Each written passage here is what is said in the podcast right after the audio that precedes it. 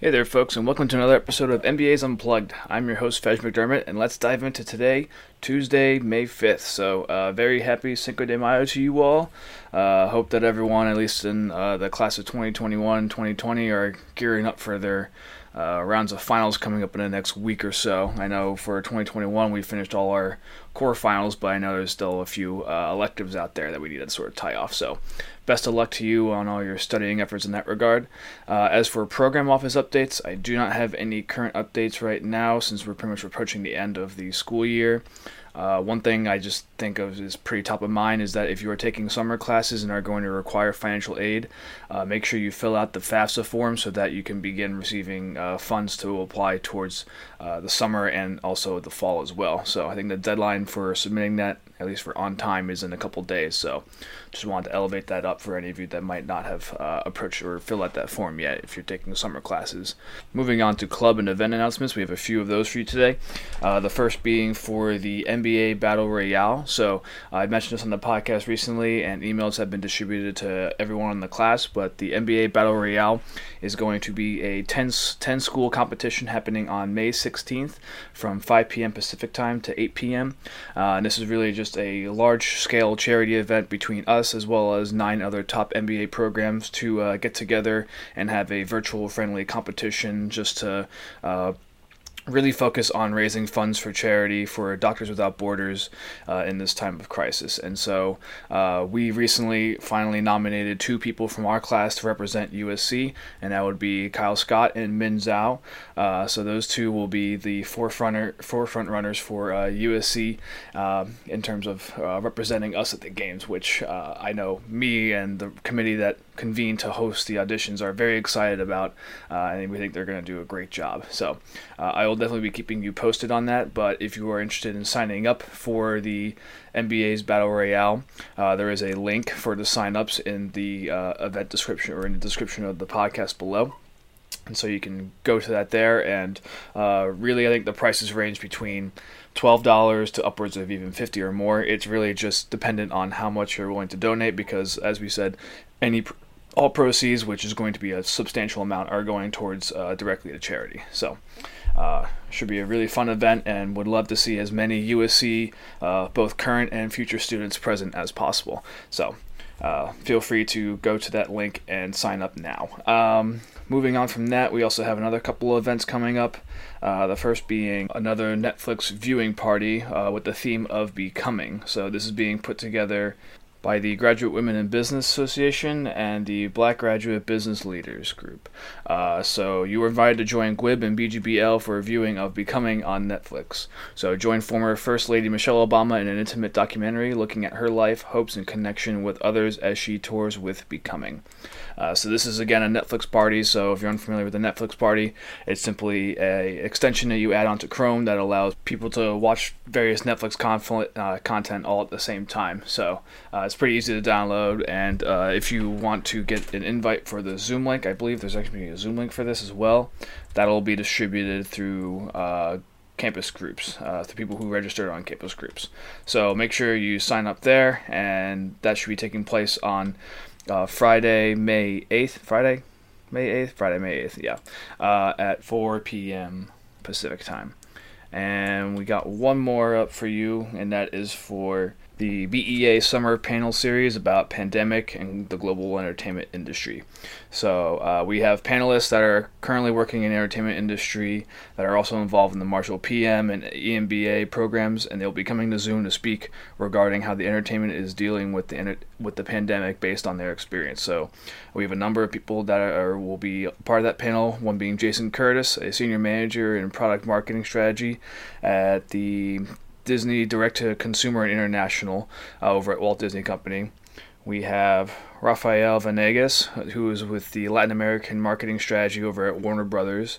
And then we have Ryuta Nakasi, the assistant manager, strategy and corporate finance and business development at the eMagica Group.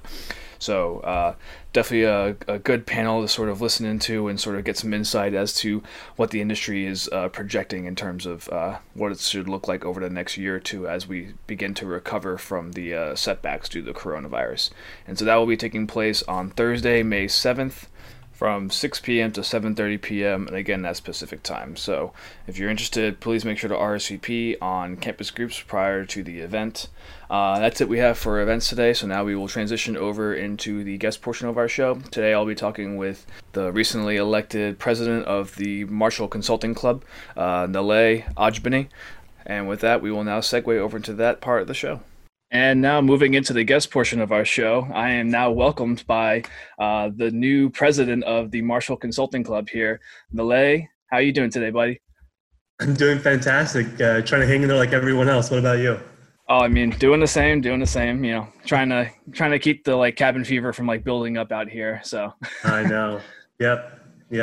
It's been so weird, transitioning from so quickly from school life and seeing all your friends and family, and now completely disengaging, social distancing. It's been quite a change. Yeah, it's hard to think that it wasn't even a month ago people were bragging about their spring break plans and saying oh well, we'll see you and exchange stuff afterwards, and then yeah, I haven't seen anyone since. It snuck up so fast on us. Yeah. We were aware of it coming in the beginning of the year, and then it's just it happens so fast. Yeah. Well, is there anything that you've been doing to, I guess, sort of help with this sort of transition that you think would be beneficial to share? So for me, when all this first started, I felt there was a big blur between my weekdays and weekends. It was just a constant state of constantly working. There was no delineation.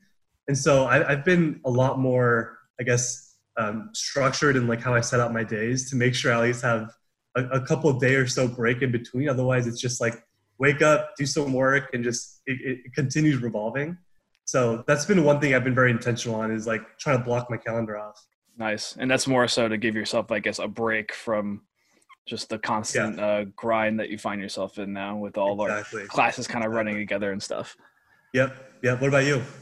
For me, the best thing I've been doing was honestly just been going on regular runs, because I mean, the parks out here are closed and stuff, but there's nothing to keep you from running around the neighborhood, as long as you're there's no one really outside at the time. So it's kind of safe in that regard. So, it sort of helps me sort of have my own sort of time to sort of be in my own head and, run off some just frustration and stuff with all this going on. So, yeah, I definitely need to do a lot more of that. I think, speaking of the COVID-19, I heard from the other episode, I'm probably at my COVID-5 so far. Yeah. Oh, that's the other reason. That's definitely the other reason. Keep that shit down. Oh, man. All right. So going to today's episode, like I mentioned in one of the other ones from the New Wave, we have a sort of different way that we're running it this time. So you'll have your choice of the segments to recap for the audience. They'll have 5 segments to choose from, one which we'll do now, which we'll do at the midpoint through the interview. And so we have Florida Man Birthday, Soundboard Research, Trivia, the Song Blitz, and Will You Press the Button? So do you know which two that you think you'd like to go with right now? Yeah, let's do Florida Man and the button one. Will You Press the Button? Okay. Yeah. So we'll do the Will You Press the Button at the midway point of the show, and we can start off the show with your Florida Man birthday. All right, it should be interesting. The way this is going to work is, if you're able to, we'll both sort of start at the same time and just sort of go one at a time of just sort of looking up different articles that pop up on Google. So starting off, what is your birthday? So birthday is July 1st, 1992. So we just want to use July 1st. Okay. So we don't want to – we want to make sure we capture as many of these articles as possible. July 1st. Okay. All right, let's see what we've got here. Do you have one? You can go first. I think there's definitely a good one. All right, let's see here. So the first article I saw is Florida Man Gets Arrested After Pelting Girlfriend with McDonald's Sweet and Sour Packets. The condiment attack seems to be a popular one. Okay.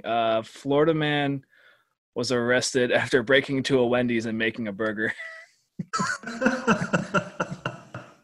Something about July 1st just screams fast food to people, I guess. Something about that. Let's see. This next one I have. Florida man chants as police try to arrest him. Oh, I'm seeing that one too. began chanting repeatedly and methodically in an extremely loud, repetitive tone. What else we got? That condiment attack is a big one. I wasn't there, going back to the, like, going into a restaurant, making yourself a burger. Wasn't there something that came out during this whole COVID thing of, like, some dude breaking into another restaurant and, like, made himself his own, like, burger or something? I don't know. I do think I remember seeing something to that, similar to that. Let's see, what else do we have? Oh, is this like the official site? The Only Florida Man.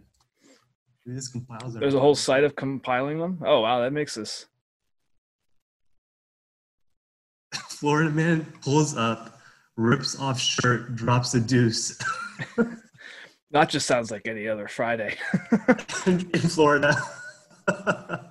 Oh, man. It's great because the first time I did this was with Libby, and she's, like, in Miami right now. Oh, man. That's pretty funny. All right. I'm going to see if I can find one more.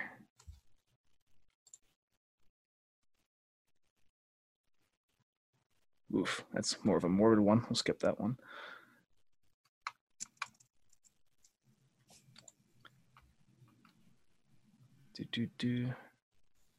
Oh, what's this one? Huh. Florida man rips a hole in a store ceiling and steals more than 70 guns, fleeing on a three-wheeled bicycle. Okay, that's... I wonder how he did that. How do you steal that many things? That is impressive how he got away with 70 guns on, like, a tricycle. On a tricycle. That'd be an interesting video to watch. Like, how'd the police put this all together? There's got to be a video of this somewhere. Yeah. Can you imagine being the police and, like, seeing a video of this dude riding his tricycle with, like, 70 guns? I'm just imagining on the crime scene they see, like, the tire skid marks from, like, a tricycle. And their first thought is just, like, some, like, 7-year-old taking off like that little kid from The Incredibles. Yeah. Oh, all right. So that was Florida Man Birthday. I mean, that's just one of my favorite ones, just to look up all that crazy shit. And then we'll do the Will You Press the Button, later on the show. So sounds good. Want to start things off now by getting to learn a little bit more about you. So we know that you're the president of the Consulting Club, but we kind of want to talk about everything that came before that. So more about where you grew up, how your undergrad career went, what led you to sort of, like, thinking that you wanted to make the shift to business school and so on. So. Yeah. So I grew up here locally in Southern California. Actually grew up probably about 20 miles or so from USC in a smaller city called Cerritos, California. You're pretty local at this point then. Yeah. I'm pretty local at this point. Yeah. So I actually ended up going to a community college for 2 years right after high school.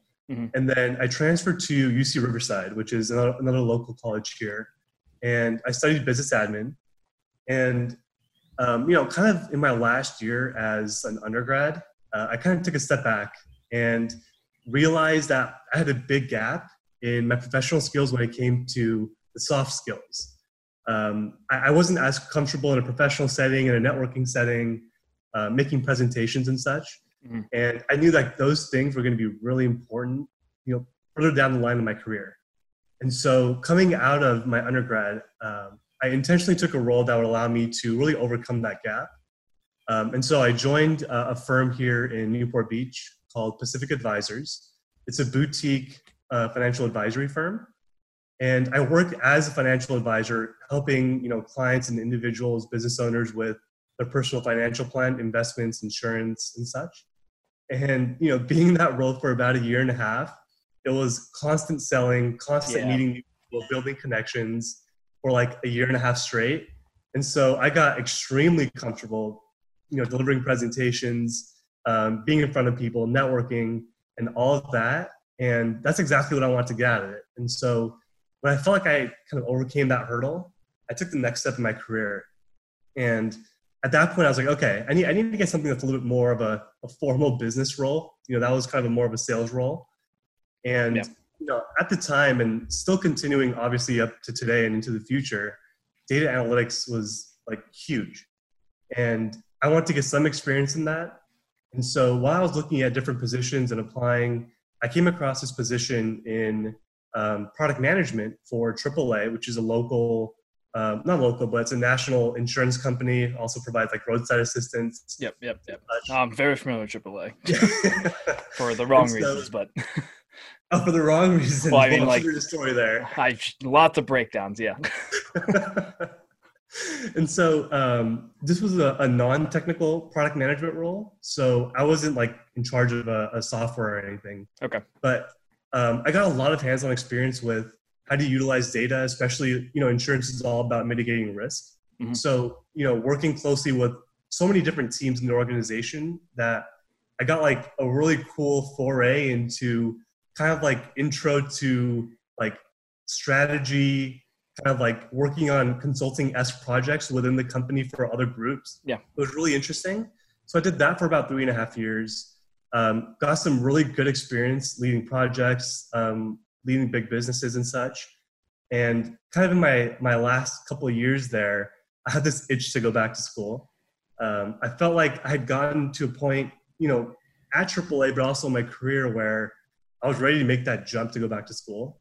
I think, you know, after undergrad, I've always had that idea that I always want to go back to get an MBA, but I felt like I had to get certain skills before I can go back to school and make it really worth my while. Mm-hmm.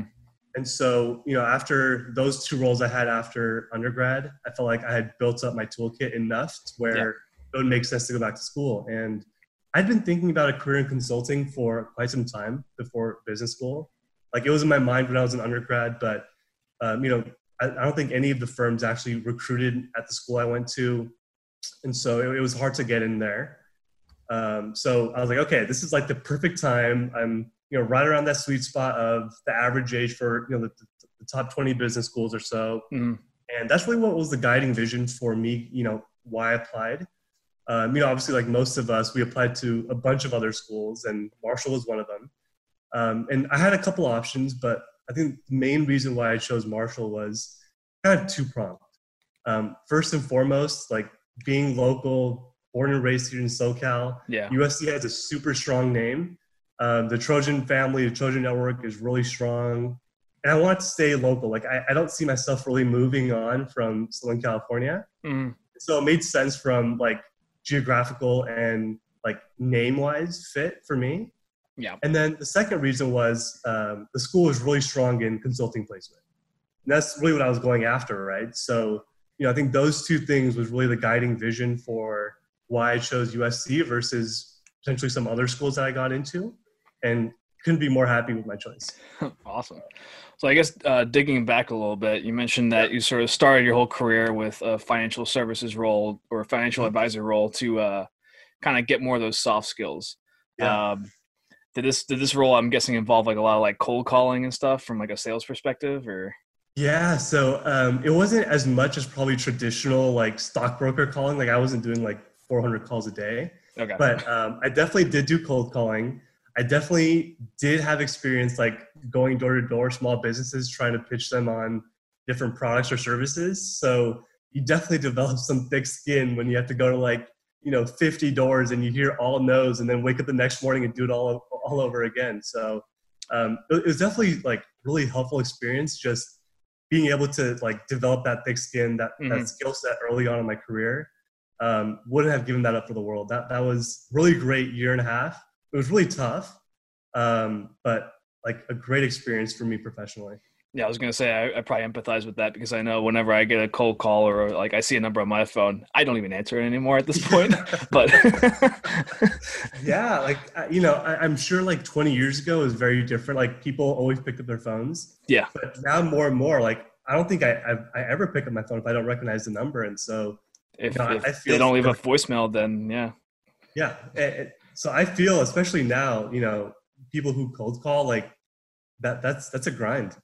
Yeah, I can't imagine. So that's definitely something that maybe you didn't develop the skill of cold calling, but you developed sort of like these secondary skills of like being able to handle like rejection and stuff. That yeah, I think like developing that thick skin, like being comfortable presenting to anywhere at any time, like having that confidence was the biggest thing for me. Like, you know, growing up all the way through, I'd say high school, even early college, like I was like the shy, very timid, like wouldn't talk to anyone unless like they were like in my friend group. Mm-hmm. Like, I would not be the one raising my hand to participate in class or like lead presentation. That was not who I was, you know, for like most of my life.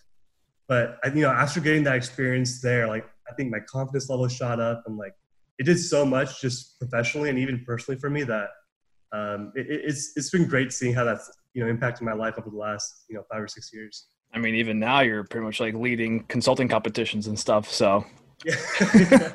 It's funny, you know, talking to, you know, people who had known me like in high school or earlier, they're like, you're almost like a completely different person compared to who you were before. Like it's weird. Like just this change has happened kind of slowly, but almost on the other side, like suddenly as well. It's kind of weird. Well, it's kind of weird because you probably don't notice it yourself at the time, but then people who you might not see for maybe 5 years, it's like almost like a kind of like, I don't know, night and day like shift. Night and day, yeah. Going more to, I guess, the decision for Marshall. So you spent most of your UC Riverside's kind of local around here too, right? And so the firm that you went to do the financial services mm-hmm. or advisory work was also down here. So you've pretty much been around here the entire time. I've just been around here. I haven't left like a 50-mile radius of like where I was born and grew up. Like, it's just been like this is where I've been, this is where I've lived for my entire life. Wow. That's actually impressive because I've been all over the place, even with college to like jobs I've taken. So, and apparently you're loving it. So, and you're trying to stick around. Yeah. I mean, you're here now. I mean, not right now, but being in Southern California, it's hard to leave. It's a great place. You know, the weather's fantastic. The people are great. You can do so much, whether you're a snowboarder, skier, surfer, whatever you want. I mean, why would you ever not want to stay in SoCal? Answer me that, Fudge. Okay. Put me on the spot now. Not really equipped with an answer because I can't tell you I got one. I don't know, taxes? That's the only thing I got. But yeah, no, just from like a – I guess a locations perspective, you mentioned how you wanted to go somewhere local because you wanted to stay local, which I thought was a big drawing factor for at least me was, I didn't really realize until maybe later on in my undergrad career that the job prospects for you are really sort of ones that are local to the area that your college is located. So you're more likely to get a New York job if you're going to school in New York versus you're likely to have a job here on the West Coast if you're going to school on the West Coast. Yeah. That's pretty true. And I think, you know, as I was making that decision, like I got into school on the East Coast in New York, and that was like a big point of reflection for me is why would I go all the way to New York, you know, go to school there just to turn around and come back to California where, you know, how easy would it be to find a job here? But even secondary to that, you know, long-term looking at the alumni network, like how strong is that alumni network in Southern California? Or even that's like another fair point. Yeah. So I guess for your consulting stuff, were you mainly focusing on firms that had offices in LA then?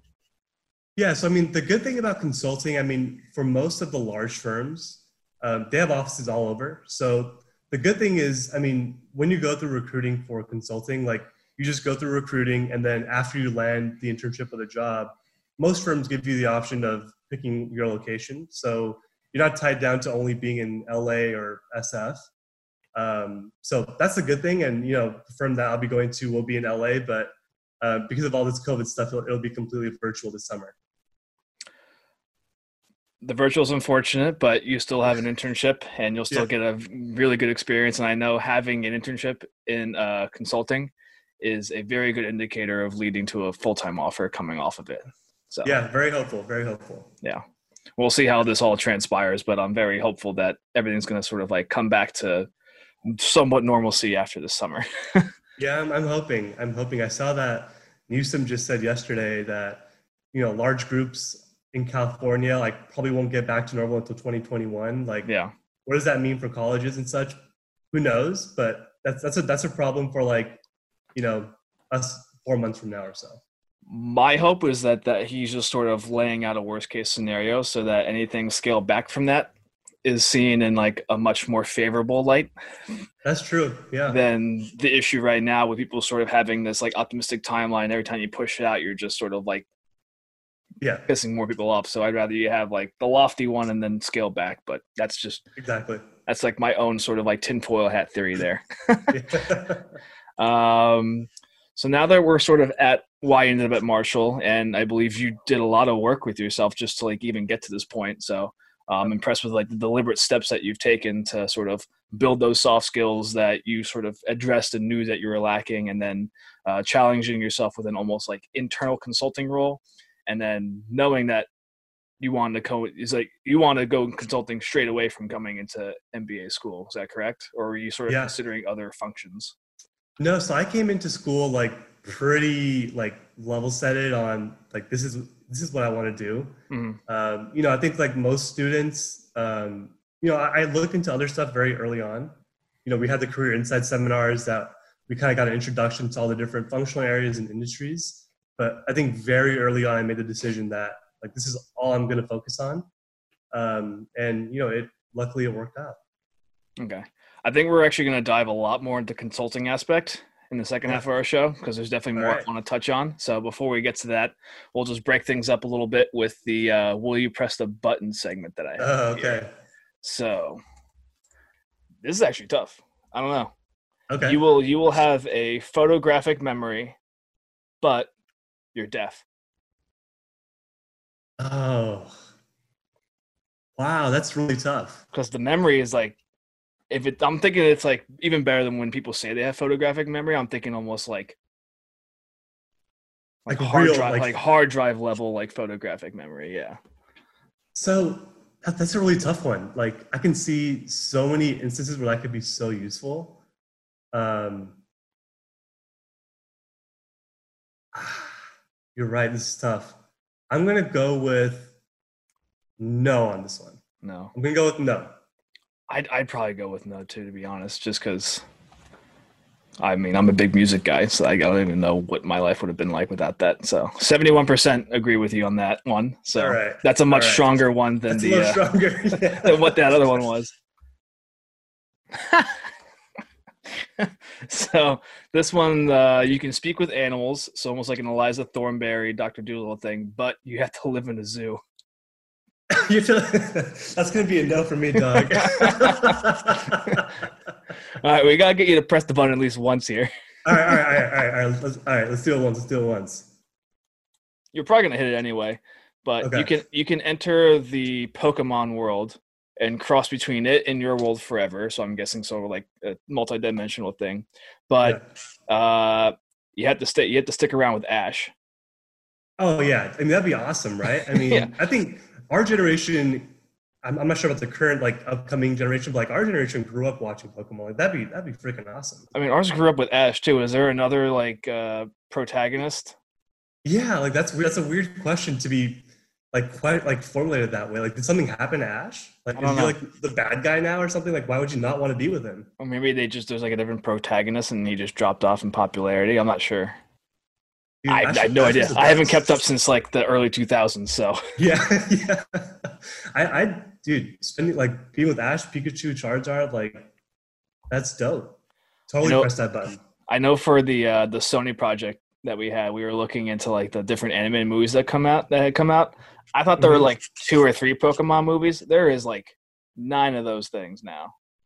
Oh, dude, I didn't know that. Yeah, I thought there was like maybe 3. So goddamn.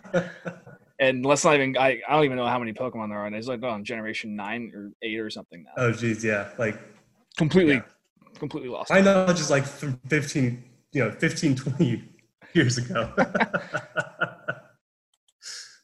Oh, wait. Okay. This is the last one. All right. There is infinite bacon that is free to everyone. And the bacon also has no negative impact on your health. So apparently bacon is just like this new, like, superfood, but any other pig product no longer exists. So no more pork chops, no more ham, no more, I forget what else you make out of a pig now. No more like pork sausages and stuff. Okay. So like, I guess that eliminates a lot of like hot dogs and things. Probably. All right. So I'm vegetarian. So this is tough. I'm indifferent.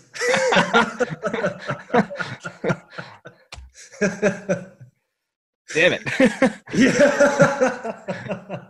literally does not matter to you whatsoever. It literally doesn't matter to me. Maybe the infinite bacon thing means that there's less. What would you do? So being born and raised in New Jersey, a food staple of ours is pork roll or Taylor ham. As anyone from New Jersey will argue with you, there's almost like a north-south debate over which way you're supposed to call it. But that is not bacon. That is almost like think of like a spiced cured ham. It's similar to Spam, I would say. Okay. It's kind of like Spam, but it's like fresh and it's spiced. You would say no. And so if I had to give that up for this to happen, I would probably say no, because I don't know if I would want to have like a bagel sandwich. To me, it always comes with pork roll. I can't imagine not. Okay. That. Yeah. Interesting. I learned something new about Jersey. Did not know that. For sure. Yeah. It is actually, I think it's only like produced and sold within New Jersey. So it's like really hard to get. The only other place I ever found it was at like a random grocery store in DC. Okay. Other than that, just doesn't exist anywhere. Well, thank you for playing the Will You Press the Button? Yeah, that was fun. There was some really really inquisitive things that we covered there. Some hard passes, but a couple ones that you were into. So now we learned more about you, your background, why consulting and all that, but now we want to get more into talking about, I guess, at Marshall, the consulting club, and I guess the way things are structured in terms of the consulting recruitment timeline for those that are going to be coming into the program. So I'll run through this first one. You kind of already touched on it a little bit before, but walk me through a little bit about what brought you to decide on consulting. So why, what aspects about consulting really drew you to it? And then how did the consulting club really boost you in terms of recruiting and getting you prepped to really have all these face-to-face talks with all these different firms? Sure. Yeah. So for me, why consulting? And by the way, for anyone listening, this will not be your response when you interview with firms, but for me, truly, I don't know what I want to do, industry-wise or functional wise. Mm-hmm. I don't really know that much as far as what I would want to do for the rest of my life or even for the next 5 years. And I think getting into consulting, being able to dive into multiple industries, being able to work on different functional workflows or work lines, that's going to be really helpful to me just to be able to identify where I want to be. So far in my career between, the two jobs that I've had after undergrad, they were both in the financial services industry. Yep. So I haven't had much exposure to anything else. And I really just want to explore. I want to learn. I really want to kind of build that skill set that consulting provides you that, you're familiar with that, being in consulting before. And so that's the main reason why I want to go in, really to figure out what I want to do, but also get a really solid, thing on my resume and get some more clout later on in my career. That was the main reason why I was pulled to consulting. Okay. So a little bit more about, more about the consulting club specific stuff. Yeah. So to kind of take a step back, I remember going to the very first consulting club event. It was a kickoff event and there were 100 people in the room. Everyone was super excited. There was a lot of buzz about the year starting, getting into consulting. And I was looking around and I was wow, there's a lot of impressive people around me, people with super cool backgrounds, went to good undergrads. And you look at the board, who are mostly comprised of, individuals who had already gone through the consulting process. Mm-hmm. And they're all super successful. It's it gets very intimidating at first, but I think the great thing that the club does, it provides you with so many resources. And I think resources has been unparalleled compared to, what I've heard from other schools and the resources that they provide for their consulting club. I think for me specifically, the highlight of the club, or one of the biggest things about the club was the mentorship program. So everyone that wants to can get paired up with a mentor who had already gone through the consulting process. And I was lucky enough to get paired with the outgoing president of the consulting club. And so, being able to work with him every single week, asking some of the dumb questions that you wouldn't ask anyone else, hey, how should I send this email out? Or this person's asking me for this, should I do it? To helping me with my, case interviews and behavioral interviews, like everything you can think of. I leaned heavily on my mentor, and like that was extremely helpful, having that person be there as like a dedicated resource. Yeah. The second thing that I think the consulting club does extremely well is all around training. So, you know, for the listeners who will be going in, you know, case interviews are a big part of the consulting, recruiting, and interviews. Mm-hmm. And, you know, couple that with all the behavioral questions that you would get in an interview. And, you know, as you look at those two separate things, the consulting club did a fantastic job in, you know, throwing trainings, making sure that we're ready and prepped for going into game day for interviews, make sure that we're ready to go for our cases, make sure we're ready to go for our behaviorals. And, you know, while it was a grind in the fall, you know, the consulting timeline is a little bit quicker compared to most. Mm. We start like right away when school starts in August, at least for the incoming class. Yeah. And, you know, it was a lot of work, but, you know, you keep through it and you use the resources that the club gives you. And, you know, you come out kind of a different person after, you know, 3 or 4 months going through that process. It's kind of amazing. Oh yeah, I forgot how long a process that is, because I mean, you get started in August, but you're not really formally submitting applications till what, like December almost? Yeah, so applications get submitted in December, and then you have first round interviews in January, and yep. Most of that stuff is wrapped up by February. So the process is basically from, you know, August to February. It's kind of a long process for everyone seeking an internship. It's kind of more condensed for recruiting for full-time roles. But for internships, it's a lot more drawn out. Yeah. So I know like during that whole timeline, there's like a bunch of events that are going on, both ones that you guys put on as well as ones that the consulting firms might come to the school to actually perform on their own. What did you find were like the best events for you to sort of get yourself out there and network with these practitioners? Yeah. So kind of the marquee event for the consulting club, which is referred to as MCSC for all the listeners, is in mid-September. We have a MCSC roundtable event where we get all the major recruiters to come on campus. We get all the consulting practitioners and alumni to come back, and we have a 4, 5, 6 hour roundtable event where you get the opportunity to sit at multiple tables, directly engage with all the different practitioners from the different firms. Mm-hmm. And that's kind of like your first introduction to what consulting is, who all the firms are, getting that initial introduction to the different practitioners. That was like a super helpful event for me, just because you get kind of like this onslaught in that, you know, 5 or 6 hour period, but you get a good idea of what firms you kind of gravitate to, what kind of personalities there are at certain firms, what kind of work certain firms do. And that was a really great event to kick things off in September. Apart from that, I think just generally speaking, most of the events, if not all the events that the firms put on are extremely helpful. If I remember correctly, this past fall, there were like 100 firm events for consulting that happened.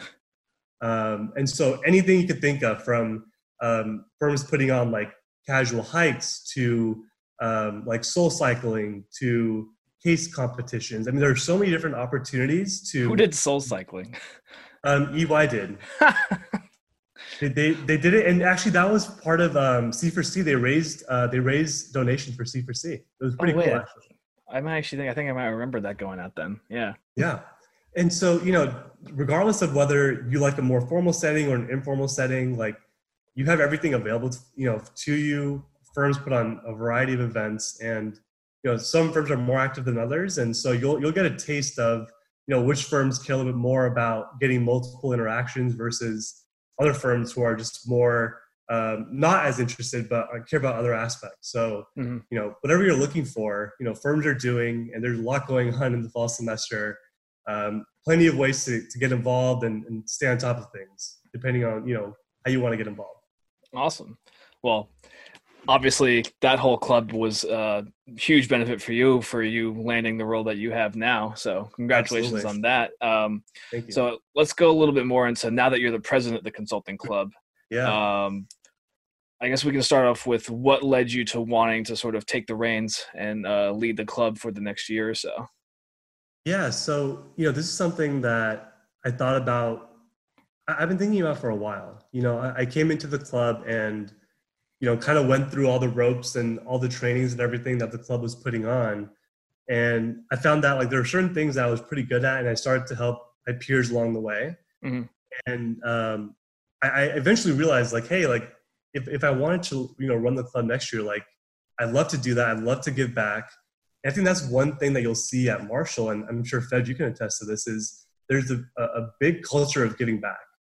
And, you know, for me, like, that's the guiding light as to why I wanted to be president. I saw so much, like, amazing things that the board, at least for my year, for the consulting club, like how much work they did, how much they helped us, how much, like, direct involvement they had for our success. Mm-hmm. And I wanted to do that for the next class. I wanted to give them the same, you know, type of resources, same type of success that they were able to give to us. And, you know, that's really what made me so excited to put my hat in the ring and, you know, go down this path. It's all about giving back. All about keeping that Trojan network going, right? Yeah, absolutely. It's, you know, I think a lot of people, you know, kind of sidestepping away from consulting for a second, but a lot of people who are not from Southern California, when they hear the word, you know, Trojan network or Trojan family, they sometimes think it's a gimmick. Like, oh, like, yeah, but, like, really, how deep is it? Or, like, how important is it? Like, it's pretty freaking strong. At least I know for consulting, I'm sure for entertainment and, you know, other functional areas, the alumni are quite simply put amazing, very active. And they're a huge part as to why the school is so successful. So the Trojan network is definitely real for all the listeners who are tuning in and thinking about this new word that they've learned over the last several months. Oh yeah. I mean, I've mentioned multiple times about how I kind of came in thinking like, oh yeah, Trojan network, and quickly realizing that it is the real deal, even not even a year at this point. Yep.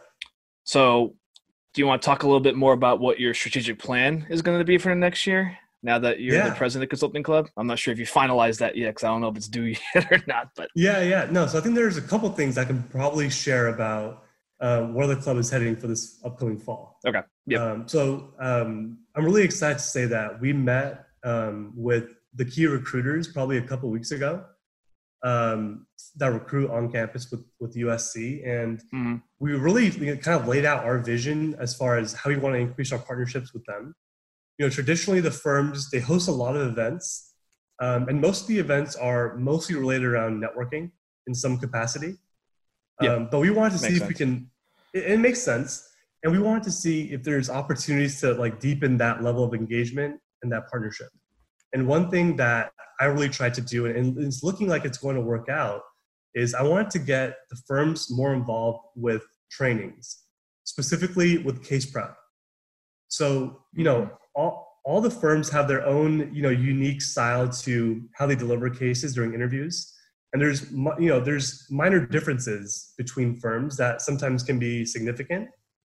And so, you know, we do the best that we can to inform students, get them up to speed on how casing works, but there's nothing better than to actually have the firms come on and lead specific sessions and say, here's exactly how to go about our case interview. And so that's one of the goals that I have this year, is to get more firms to come on campus and lead training when it comes to casing. And it looks like that's probably going to happen this upcoming year. That would be super helpful. Yeah. Cause that's almost like kind of getting a peek behind the curtain there. Exactly. And, you know, you hearing it straight from the horse's mouth, right? I mean, you can take, you know, the consulting club has done a fantastic job in keeping up with resources and making sure that our students are prepared, but there's nothing like hearing it straight from the firms on here's exactly how to go about our interviews. Yeah. No, that'd be huge. The second aspect that, you know, this really comes from the board that is outgoing, you know, the board that's leaving this year. Yeah. They put a lot more emphasis, rightfully so, on the behavioral aspect of interviews. You know, I think a lot of individuals, when they come in to recruiting for consulting, they get so swept up with this case interview because it's new, it's different, it's something that people haven't really heard of or have tackled. So they spend a lot of time preparing for the case interview, which rightfully so you should. But oftentimes what happens is students kind of let the behavioral prep and training fall to the wayside, or they push it off until later, thinking that the case interview is everything for the interview. which it's not. And so last year, a big initiative was to try and make sure that the behavioral aspect in training and preparation was just as important. And they made strides in making sure that that's top of mind for the candidates. And I want to continue that. I want to make sure that it's front and center, because, you know, the behavioral aspect goes from everything from networking early on, behavioral, you know, while you're casing, there's a behavioral component to it as well. Mm-hmm. And then you have behavioral questions during interviews. So, you know, making sure that our candidates are aware that, hey, look, you can be great at casing, but let's make sure you're prepared for the behavioral aspect, because you can't just fall back on, hey, I know my story, so I don't need to prep for it. That's not going to work out very well for you. Yeah. It's like the classic, pretty much the guy who knows all the stuff, but can't communicate it well.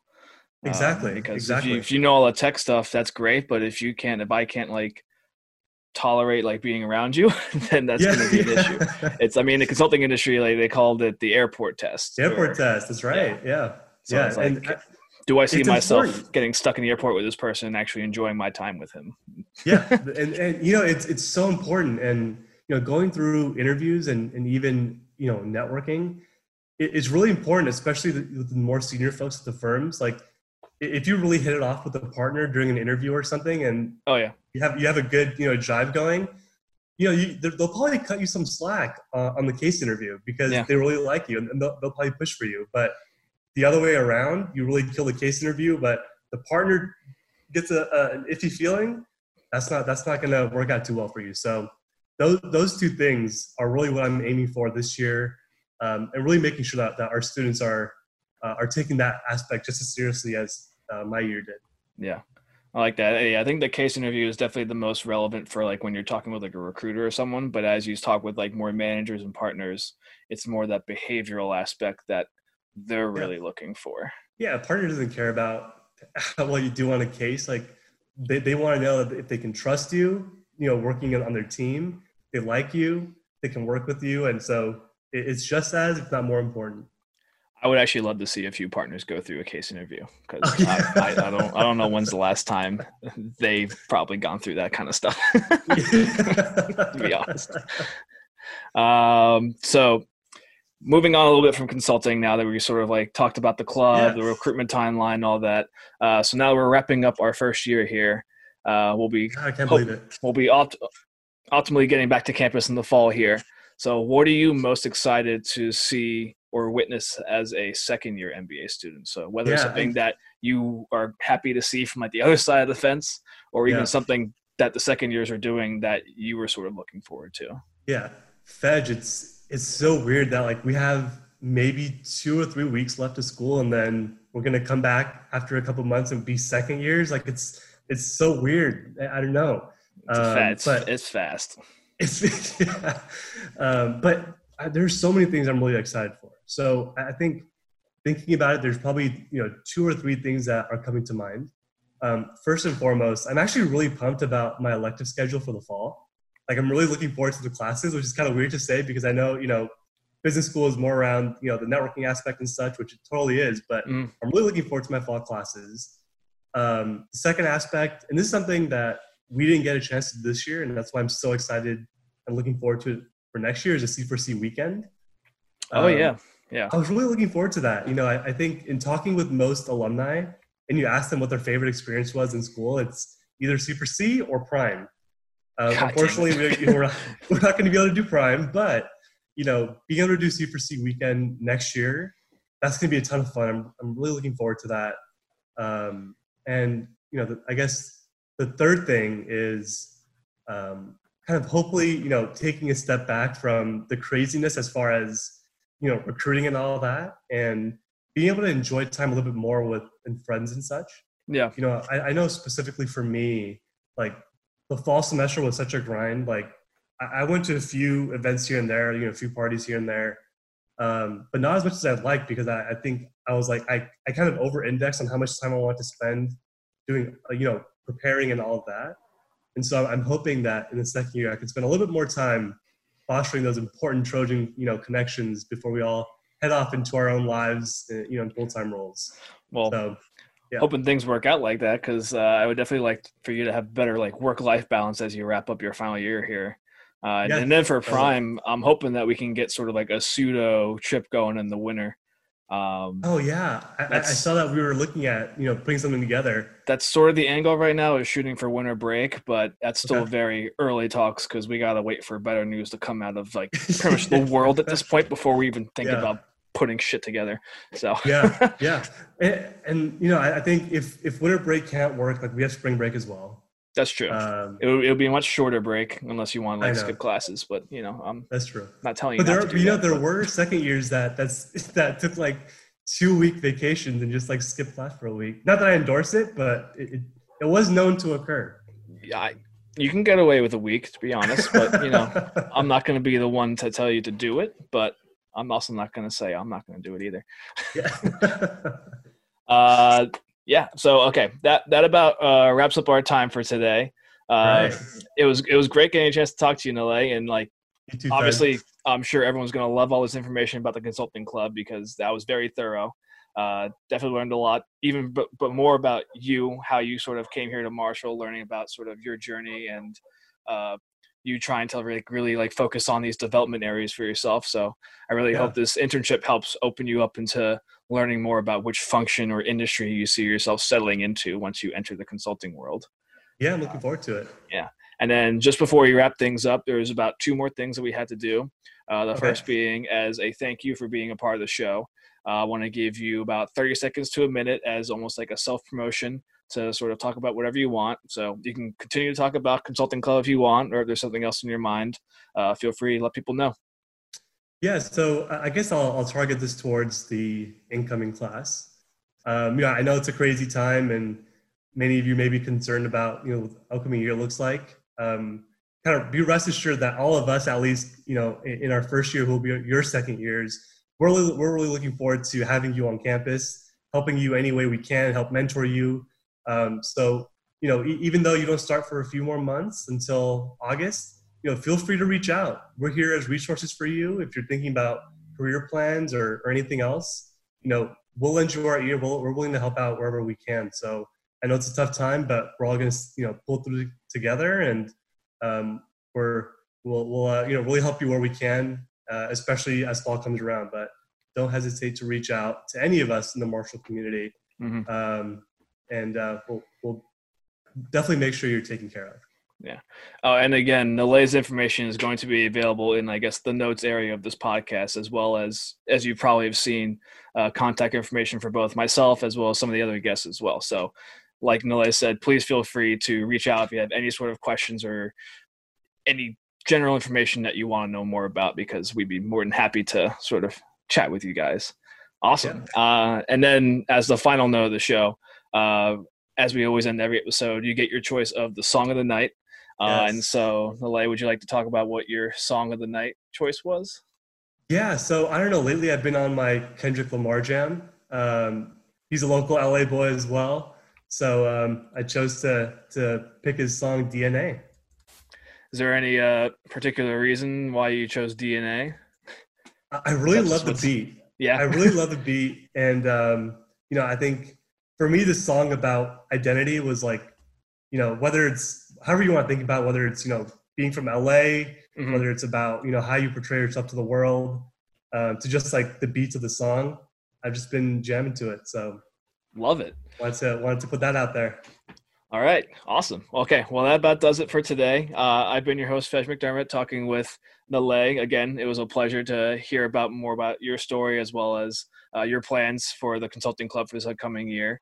And then to play you off for the night, we'll be playing the song DNA by Kendrick Lamar. So that's all, everyone. We'll see you tomorrow. I got loyalty, got royalty inside my DNA. Cocaine quarter piece, got war and peace inside my DNA. I got power, poison, pain, and joy inside my DNA. I got hustle, though, ambition, flow inside my DNA. I was born like this and sworn like this. Immaculate conception, I transform like this, perform like this. Wish out you a new weapon. I don't contemplate, I meditate. Then off your fucking head. This that put the kids to bed. This that I got realness. I just kill shit 'cause it's in my DNA. I got millions, I got riches building in my DNA. I got dark, I got evil that rot inside my DNA. I got off, I got trouble, some heart inside my DNA. I just just win again, then win again, like Wimbledon I serve. Yeah, that's him again, the sound that engine in is like a bird. You see fireworks and Corvette tires skirt the boulevard. I know how you work, I know just who you are. See, user, bitch, your hormones probably switch inside your DNA. Problem is, all that sucker shit inside your DNA. Daddy probably snitch, heritage inside your DNA. Backbone don't exist, born on side a jellyfish, I gauge. See, my pedigree most definitely don't tolerate the front. Shit I been through probably offend you, this is Paula's oldest son. I know murder, conviction, burners, boosters, burglars, ballers, dead, redemption, scholars, fathers, dead with kids, and I wish I was fed forgiveness, yeah. Soldier's DNA, born inside the beast. My expertise checked out in second grade. When I was 9, on sale motel, we didn't have nowhere to stay. At 29, I've done so well, hit cartwheel in my estate. And I'm gon' shine like I'm supposed to, antisocial extrovert. And excellent meaning extrovert. And absentness, what the fuck you heard? And passiveness never struck my nerve. And that's a riff, gonna plead this case. The reason my power's here on earth. Salute the truth and the prophet say I got loyalty, got royalty inside my DNA. This is why I say that hip-hop has done more damage to young African-Americans than racism in recent years. I live about my fucking life. This is my heritage, y'all, I'm inheriting money and power, the maker emeritus. Tell me something, you motherfuckers can't tell me nothing. I'd rather die than to listen to you. My DNA not for imitation, your DNA an abomination. This hour, this where you in the matrix, dodging bullets, reaping what you're sowing, stacking up the footage, living on the go and sleeping in the villa, sipping from a Grammy, walking in the building, diamond in the ceiling, marble on the floors, beaches out the window, peeking out the window, baby in the pool, Godfather goes, only Lord knows. I've been going hammer, dodging paparazzi, freaking through the cameras, eating $4, Brock wearing sandals, yoga on the Monday, stretching till November, watching all the snakes. Curving all the fakes, phone never own. I don't conversate, I don't compromise. I just penetrate, sex, money, murder. These are the breaks, these are the times. Level number 9, look up in the sky. Tennis on the way, sentence on the way, Kenneth's on the way. Motherfucker, I got winners on the way. You ain't shit without a buddy on your belt. You ain't shit without a ticket on your plate. You ain't sick enough to pull it on yourself. You ain't rich enough to hit the light of skate. Tell me when destruction gonna be my fate. Gonna be a fate, gonna be a fate. Peace to the world, let it rotate. Sex, money, murder, our DNA.